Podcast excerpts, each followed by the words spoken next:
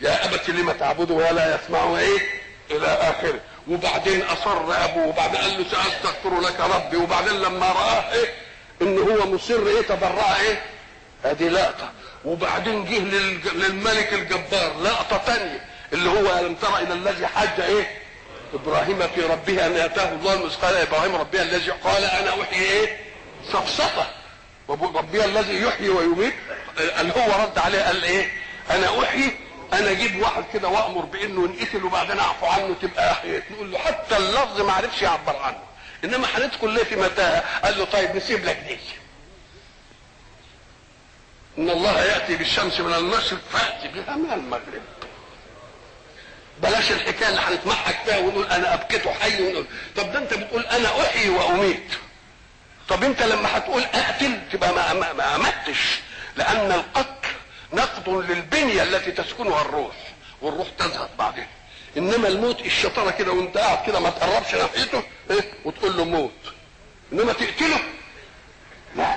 ولذلك فرق بين القتل وبين الايه وبين الموت. هو صحيح النهاية كلها ازهاق روح. لكن نقض البنية بالقتل والموت التاني ما فيش فيه نقد بنية. بنيته زي ما هي ما عملناش فيه حاجة مات كده بس. ولذلك يقرأ القرآن بقى بدقة وعنايه آه. وما مح وما محمد إلا رسول قد خلت من قبله الرسل. أفإن مات أو قتل. يبقى الموت غير الإيه؟ غير القتل. ليه الموت غير القتل؟ لأن الموت ما يجيش نقد بنية. تبقى الروح تخرج حينما تنقض البنية. إنما في الأول الروح تخرج وبعدين البنيه ترم وتنقض هذا الفرق بين الاثنين يجي يقول لك الروح لا تسكن إلا في قالب أي في جسم له مواصفات خاصة. فإذا المواصفات دي انهدمت الروح تطلع. يبقى ادي القتل هدمت المواصفات فخرجت مين لكن الأول إيه؟ أخرجت الروح فانهدمت المواصفات. يبقى ادي الفرق بين إيه؟ فالهو لما قال أنا يوم تقول له لا انت بتقتل بقى مش بتموت ال- العبارة إن الله يحيي ويميت انت بتقول أنا لا انت قول بتقتل. انت بتقتل. أدي لقطة. مثلا بعدين يجي يعمل لقطة تانية ي- يعمل المقارنة بين آه، فكرة الكفر وفكرة الإيمان اليقين. يجي بقى في سورة تانية في سورة الإيه؟ الذي خلقني فهو إيه؟ والذي هو يطعمني. والذي إيه وإذا مرضت فهو والذي أطمع أن إيه؟ الله كل آه يبقى إذا عمال يربي التربية مين؟ اليقينية. علشان نقول أنتوا بتعبدوا آلهة أنا ما بعملش إلا الذي خلقني. ليه؟ لأن اللي خلقني هو اللي مين؟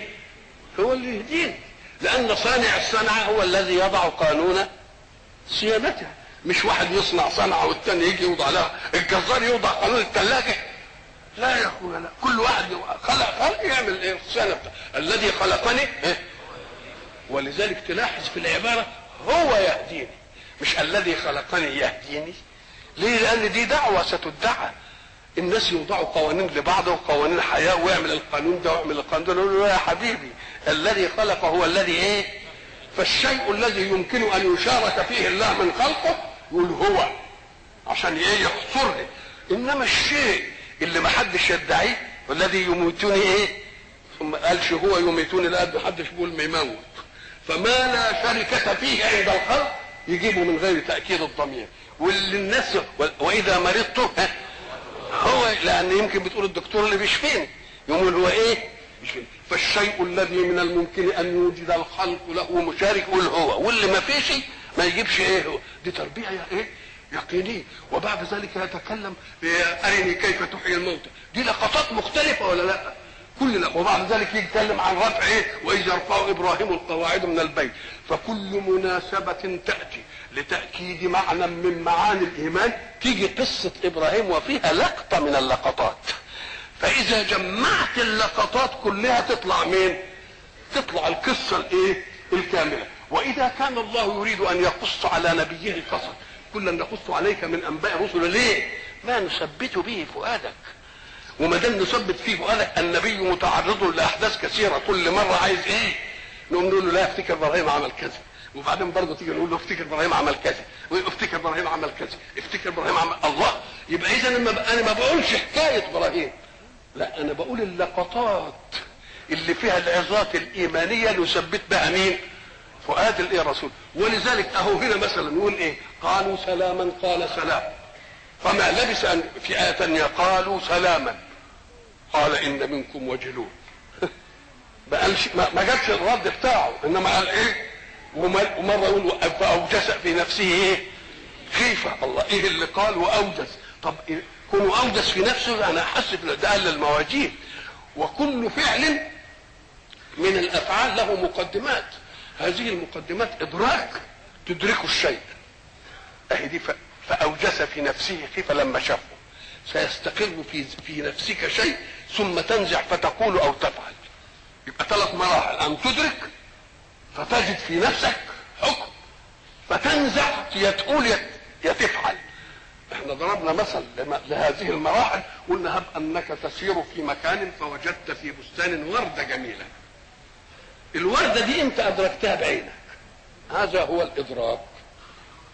محدش حشك منها فسررت بها واستقر الإعجاب بها في مين؟ في نفسك. ادي المواجيد. فمددت يدك لتقطفها. هذا هو النزوع. ساعة ما جيت تقطفها قلنا لك لا ده مش بتاعتك. يبقى الشرع تدخل فين؟ لم يتدخل لا في الإدراك ولا في المواجيد وإنما تدخل في النزول إلا في شيء واحد في مدركات الإنسان وهو إدراك الجمال في المرأة. بس. كل شيء لا يتدخل الشرع لا في الإدراك ولا في الوجدان وإنما يتدخل في النزوع. يقول لك مش بتاعتك. ازرع لك وردة ولا شوف لك هات لك قصريه حطها في البلكونة ولا ولا استاذن صاحبها ولا لكن في المرأة قال لك أنت إذا رأيت الجمال في المرأة ده إدراك. فإذا أعجبت بها واستقر ده اسمها إيه؟ مواجيد. فإذا نزعت لتستمتع بالجمال نقول لك لا مش بتاعتك. قال لك صحيح. لكن أنا لا أستطيع أن أنزع منك النزوع من الوجدان. ملتصقه ببعضها وهتفضل في راسك وهتفضل بتاع. فأنا أتدخل من أول الأمر وهو من الإدراك فاحجبها عنك رحمة بك. لأنك إن أدركت وجدت وإن وجدت نزعت وإن نزعت عربت. يقوم من أول الأمر نعمل إيه؟ يبقى اذا الشارع لا يتدخل في مظاهر الشروع إلا عند النزوع إلا في شيء واحد وهو إدراك حسن المرأة لأنه لا يمكن للغرائز البشرية في النفس أن تفصل النزوع عن الوجدان ولا عن الإدراك. نقول له من أول الأمر كده إحنا نقول لك بلاش. بلاش الحكاية. ولقد جاءت رسلنا. هناك بقى إيه؟ قال إن منكم وجلون ألف سورة. وفي سورة ثانية قال فاوجس إيه؟ يبقى أوجس دي المعنى الوجداني. قال دي المعنى الإيه؟ النزوعي قال س... قالوا سلاما. قال سلام. بالتأكيد يعني بالإيه؟ بال... بال... بال... بالخبر المثبت. مش المجدد للفعل يعني. فما لبث أن جاء بعجل حنيذ يقول لك ما لبث أي ما أقام فترة.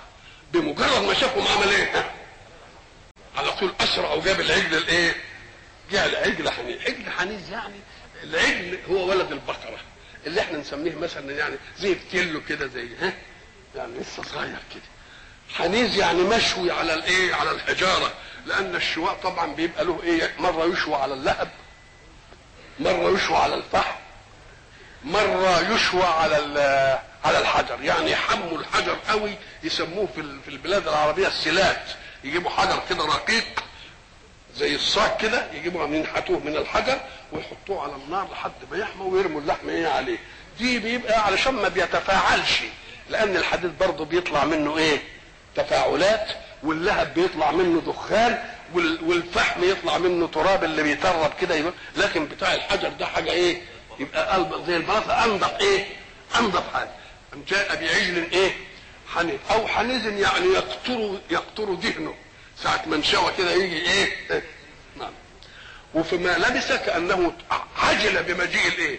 قال لك اشمعنى فما لبس أن جاء قال لانك طبيعة سيدنا إبراهيم كان يحب الضيوف. واليوم اللي ما يجيليش فيه ضيوف يبقى زعلان قوي. فبطبيعته كده فساعة ما يشوف وجه جديد قادم يعجل بإيه؟ يعجله بالطعام. ودي عادة الكرام أنه إذا جاءك لك ضيف تبقى أول ما تقول له أنت جاي ليه؟ إيه؟ قدم له لأن ما أنتش عارف قعد كام يوم ما كلش ولا قعد كام وجبة ما كلش ولا إيه ولا إيه. تبقى تجيب له الأكل. إن كان كان جعانة وكلم ما كانش جعانة يقول لك إيه؟ إحنا شبعانين. فما لبث أن جاء بعجل حنيف. فلما رأى أيديهم لا تصل إليه من الممكن إن إيدهم لما ما وصلتش إليه إنهم يكونوا شبعانين.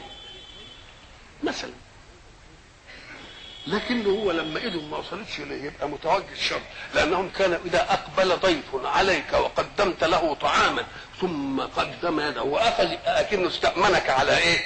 على طعامه يبقى يبقى ده مامون نكرهم يعني إيه؟ أنكر إنهم ليه ما كلوش؟ يعني مثلا مشفقين مني ولا إيه شغلته؟ أم قال لك تعالى بقى هل هو علم أنهم ملائكة ورسل ولا ما علمش؟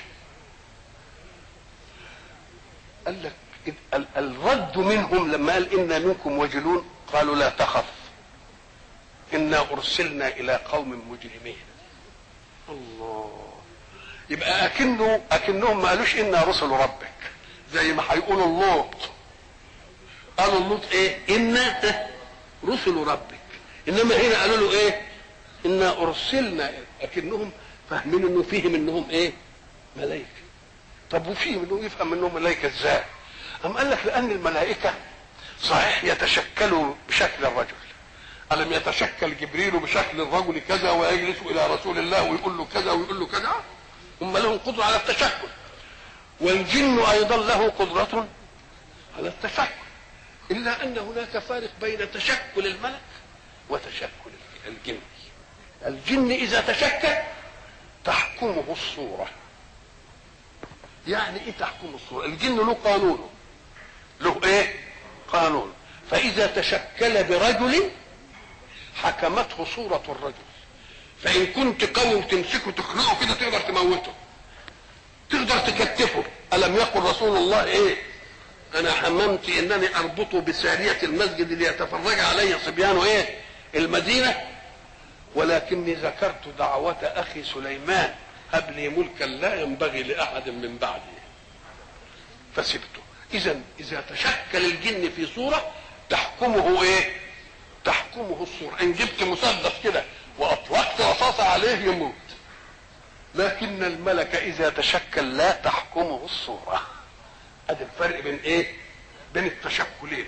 و و و و وحكم الصورة لتشكل الجني هي التي تحمينا من مخاوفهم. هو يخاف منك تمام زي انت ما تخاف منه ولذلك لا يظهر الجن مشكلا على صورة إلا ومضة كده ويختفي ما يقعدش لك كده ليه؟ لأنه يخاف أن تكون قد علمت أن الصورة التي يتشكل بها تحكمه وتستطيع أن تفتك به يوم هو اللي يخاف منك وإلا كانوا ف... كانوا إيه؟ كانوا فزعوا الدنيا كلها فيخاف يتشكل تقوم أنت تكون عارف تعمل العملية دي يقوم يبان إيه؟ كومضة كده ويتنوا إيه؟ يتنوا ماشي.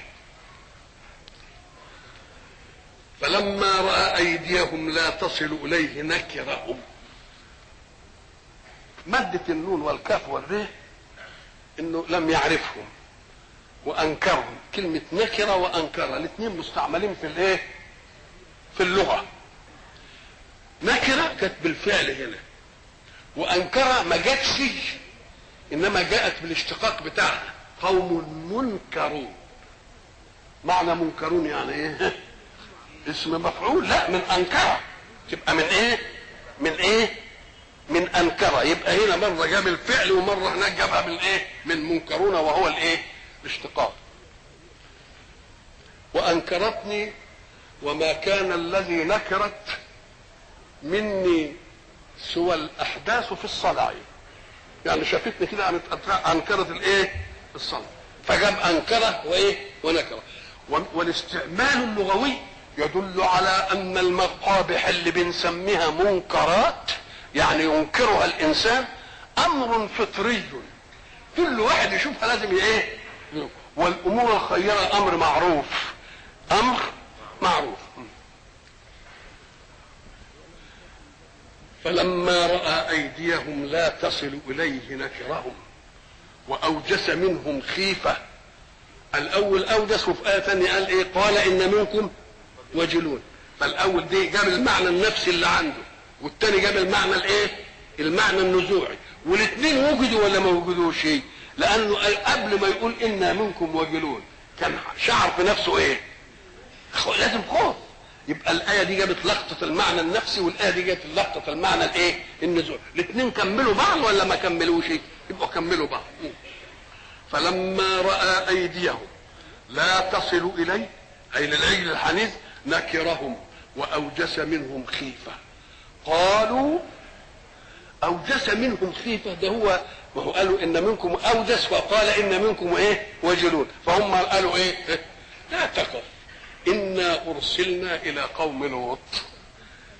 يبقى عرف إنهم جايين جايين لمين؟ يبقى هو الأول يمكن يقول لك جايين ليه دول؟ أهل في قومي من صنع شيئا وجاءوا ليعذبوه ولا يعملوا فيه عذاب ولا ولا إلى آخره؟ وخصوصا إن امرأته كانت قالت له ألا تضم ابن أخيك لوط إلى كنفك هنا لأن قومه يوشك أن يعمهم الله بالعذاب؟ فلما سمعت إن قوم لوط هم راحل لهم سرت من فراستها. سرت قامت ضحكت لأنها تنبهت إلى إيه؟ إلى مثل هذه المسألة. وهتيجي تانية في الآية فلما رأى أيديهم لا تصل إليه نكرهم وأوجس منهم خيفة قالوا لا تخف إنا أرسلنا إلى قوم لوط. وفي آية ثانية إلى قوم إيه مجرمين لنرسل عليهم حجارة من إيه؟ من طين مسومة عند ربك. برضه صورة ثانية جاية لقطة إيه؟ لقطة ثانية وامرأته قائمة. امرأته قائمة طبعا في ضيوف وجايب لهم أكل. لازم تكون المرأة في خدمة هذه المسألة. امرأته قائمة فضحكت. ضحكت من إيه؟ عندما قالوا إيه؟ لا تخف تبقى اطمأنت على إن ما فيش عذاب للناحية بتاعتهم. قالوا أرسلنا إلى قوم لوط تبقى فراستها مع, مع إبراهيم إيه تحققت فضحكت. فلما ضحكت قالوا لها هي دي بس؟ ده في بشارات كتيرة قوي أكثر من كده. فضحكت فبشرناها بإسحاق. الله بقى الأول دفع ضرب ان إنهم مش جايين لعذاب عندكم. أدي واحدة. ثانيا جم لعذابكم أنتم بتكرهوهم. وزعلانين منهم اللي هم القوم المجرمين. ثالثا هنبشرك بحاجة كانت في نفسك. وإن كان أوانها قد فات. ليه؟ لأنها كان سنها إيه؟ بلغ في كذا وتسعين وهو مية وعشرين ومش عارف ولذلك هتقول بقى. إيه. فبشرناها بإسحاق.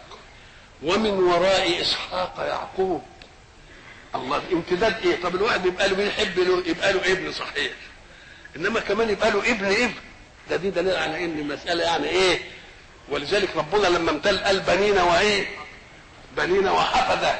يبقى الامتداد الثاني. ولذلك قال ومن ورائه قالت تبقى كم حاجة دلوقتي البشارات اهي. البشارة الأولانية إنهم مش جايين لكم لأنكم ما ارتكبتوش مخالفات. ثانيا جايين لقوم أنتم أعداء لهم لأنهم قوم لوط مضايقينكم وتعبينكم وعارفين إنهم مفسدين و إلى آخره. وثالثا إن هنبشرك بغلام. ومسألة غلام دي دي كانت كانت في بالها من زمان ما هي عاقل. آه قال اللي تستقبل استقبلت الأولانية بالضحك إنما استقبلت الثانية بالدهشة. يبقى في ضحك وفي إيه؟ في دهشة. الضحك في الحاجتين الاولانيه والدهشة في إيه؟ آه يا ويلتى إزاي يعني؟ أنا ده أنا كذا عاقر وذبح لي شيخا. يعني جابت الحكاية اللي هتتمثل في مين؟ هتتمثل في زكريا ويحيى. وامرأة زكريا ويحيى. يا ويلتى ساعة ما الواحد يقول لك يا ويلي يا ويلي يعني احضر فإن هذه الفاجعة فاجعة صعب علي. إيه؟ يا ويلي يا ويلتى يعني يا ويلي من ما أنا. إزاي احمل إزاي أحمل؟ وأنا كذا وزوجي كذا. يلاحظ في في ال- في ال- في الثانية ان إن سيدنا مثلا زكريا يقول لك إيه؟ أنا بلغت من الكبر عتي ومش عارف. إنما هي لما اتكلمت مش جابت سيرتها أنا عاقل وسكتت. لا قالت وهذا بعلي شيخة. ما هي النس- النساء كده طبيعتها كده. بقى الراجل سفر ما قالش يعني شوف أدب شوف الأدب. لما يكون في مسألته أنا كبرت ما جابش سيره مين؟ لأنه لما الواحد يقول لامرأته أنت كبرتي ولا بقيتي عاقل تبقى بشغلانة. هو على نفسه قال لكن هي لما جت هتقول على نفسها عاقل قالت ما هو كمان هو شيخ ما هو الله يبقى اذا شوف شوف شوف الأداء البياني للقرآن. يا ويلتى أألد وأنا عجوز؟ يعني خلاص انتهت مهمتي في الحمل وبتاع وهذا بعلي شيخا وهذا بعلي دوكا ما جابش سيرتي إنما هي جابت إيه؟ هي جابت سيرته وهذا بعلي بعلي يعني زوجي البعل هو الزوج. وش و و وتسمية الزوج بعلا فيها دقة. هذه الدقة أن البعل هو الذي يقوم بأمر المبعول ولا يحرجه لأحد. كذلك الزوج. يقوم بأمر الزوجة ولا يحوجها ويقوم بأمر الزوجة فيما لا يستطيع أبوها ولا أخوها أن يقوم به ولا إيه يبقى كلمة بعد هو الذي يقوم بكل حاجياتها ولا يحوجها لأحد حتى وإن كان أبوها لا يحوجها لأحد إلا أنه لا يعطيها أه- أهم ما تتطلبه الإيه؟ ما تتطلبه ولذلك سمي إيه؟ وبرضه النخل البعل ذم النخل البعل هو الذي لا يريد من زارعه أن يسقيه وإنما يكتفي بما يمتصه من الأرض وما ينزل له من مطر السماء. اسمه بعل وبرضه نقول الفول البعلي. مش الفول البعلي كده؟ ما هو الفول البعلي يعني اللي ما بنرويش. ما بنرويش يبقى مش محتاج لإيه؟ لسعي حد. يبقى البعل هو الذي يقوم على أمر الزوجة فلا يحوجها إلى غيره في أي شيء من الأشياء. أنا عجوز وهذا بعد شيخة إن هذا لشيء عجيب. ما هو الشيء العجيب؟ الشيء العجيب هو الذي يقع على غير انتظار لأنه يخالف سنة من سنن الكون. يقول ده ده عجيب ده شيء عجيب. الله ده العجيب ده بالنسبة لنا إنما عجيب بالنسبة للخالق الأعلى. أهدي بقى أهدي اللي هترد فيها الملائكة. ثم شاهد شيء عجيب لا تعجبين من أمر الله اعجبي من أمرك. ومن أمر البشر مع البشر أما من أمر الله مع البشر فلا إيه؟ فلا عجب. وهذه المسألة تكررت في بيوت النبوة تكررت مع زكريا. ولما مين اللي علمه مين اللي علم زكريا هذه؟ مريم. مريم كفلها زكريا. فلما كفلها زكريا بقى يجيب لها طلباتها. فدخل يوما عندها فوجد عندها شيئا لم يأت به. فلما هو الكفيل اللي بيجيب لها كل مقومات حياتها فلما دخل وجد عندها ما لم يأت به. فشوف تنبه وقال أن لك هذا. وضع مبدأ أن لك هذا من إمتى؟ أهو المبدأ ده لو أنه طبق في بيوتنا وفي مجتمعاتنا ما وجدت انحرافا لا في شاب ولا في شابة ولا في أي أحد. ساعة ما تشوف البت لابسة حاجة أنت ما جبتهاش. بقى ما تقولهاش دي جاية منين؟ الولد معاه قلم أنت ما جبتوش ما سرقه من زميل. أي حاجة أنت ما جبتهاش له. لو قلت له منين أنت جايبه؟ وفي أول مرة كان خلاص تنتهي. إنما اللي خلى الناس يغطرشوا بالام تغطرش الواد داخل بحجر برتقال خطفه من المش عارف ولا سرقه ودخل مش عارف بإيه ولا, حاجة من دي ابدا. إنما شوف ان ان ان لك أنا اللي بجيب. منين ده جه ان لك هذا فانظروا إلى إجابة مريم وهي لسه صغيرة. قالت هو من عند الله. إن الله ادي القضية الايه الدليل. إن الله يرزق من يشاء بغير حساب. الله ما دام يرزقه من لا ده لازم وجد حاجات حتى مش أوانها دي. فقالت له بقى المسألة مش بتاعتك أنت المسألة ما في طلاقة القدرة. أم ساعة سيدنا زكريا ما سمع من ستنا مريم هذه الكلمة ماذا صنع؟ هنالك يعني ساعة ما سمع منها الكلام تنبه إلى قضية إيمانية. هي تنبه غير عرف قضية إيمانية. هو عارف القضية الإيمانية.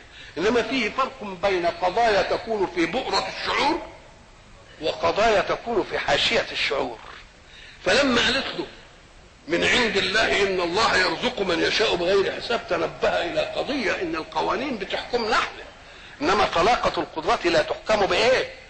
بقانون. أم هو فكر كده قال هنالك يعني عندما قالت له هذه دعا زكريا ربه. قال له ما دام الحكاية بقى أن ترزق من شاء بغير حساب وطلاقة القدره اديني بقى ولد ولو ان إيه بلغت من الكبر عتي وامراتي إيه؟ وامراتي عاقر الله. يبقى إيه اللي نبهه؟ مريم مش معنى مريم تنبه. قال لك لأن مريم ستتعرض لشيء من هذا. ويكون كل الشهود بقضية قالتها هي إن الله يرزق من يشاء وغير حساب لأنها ستتعلق بقضية في عرضها وأنها تلد بغير رجل. وإلى لقاء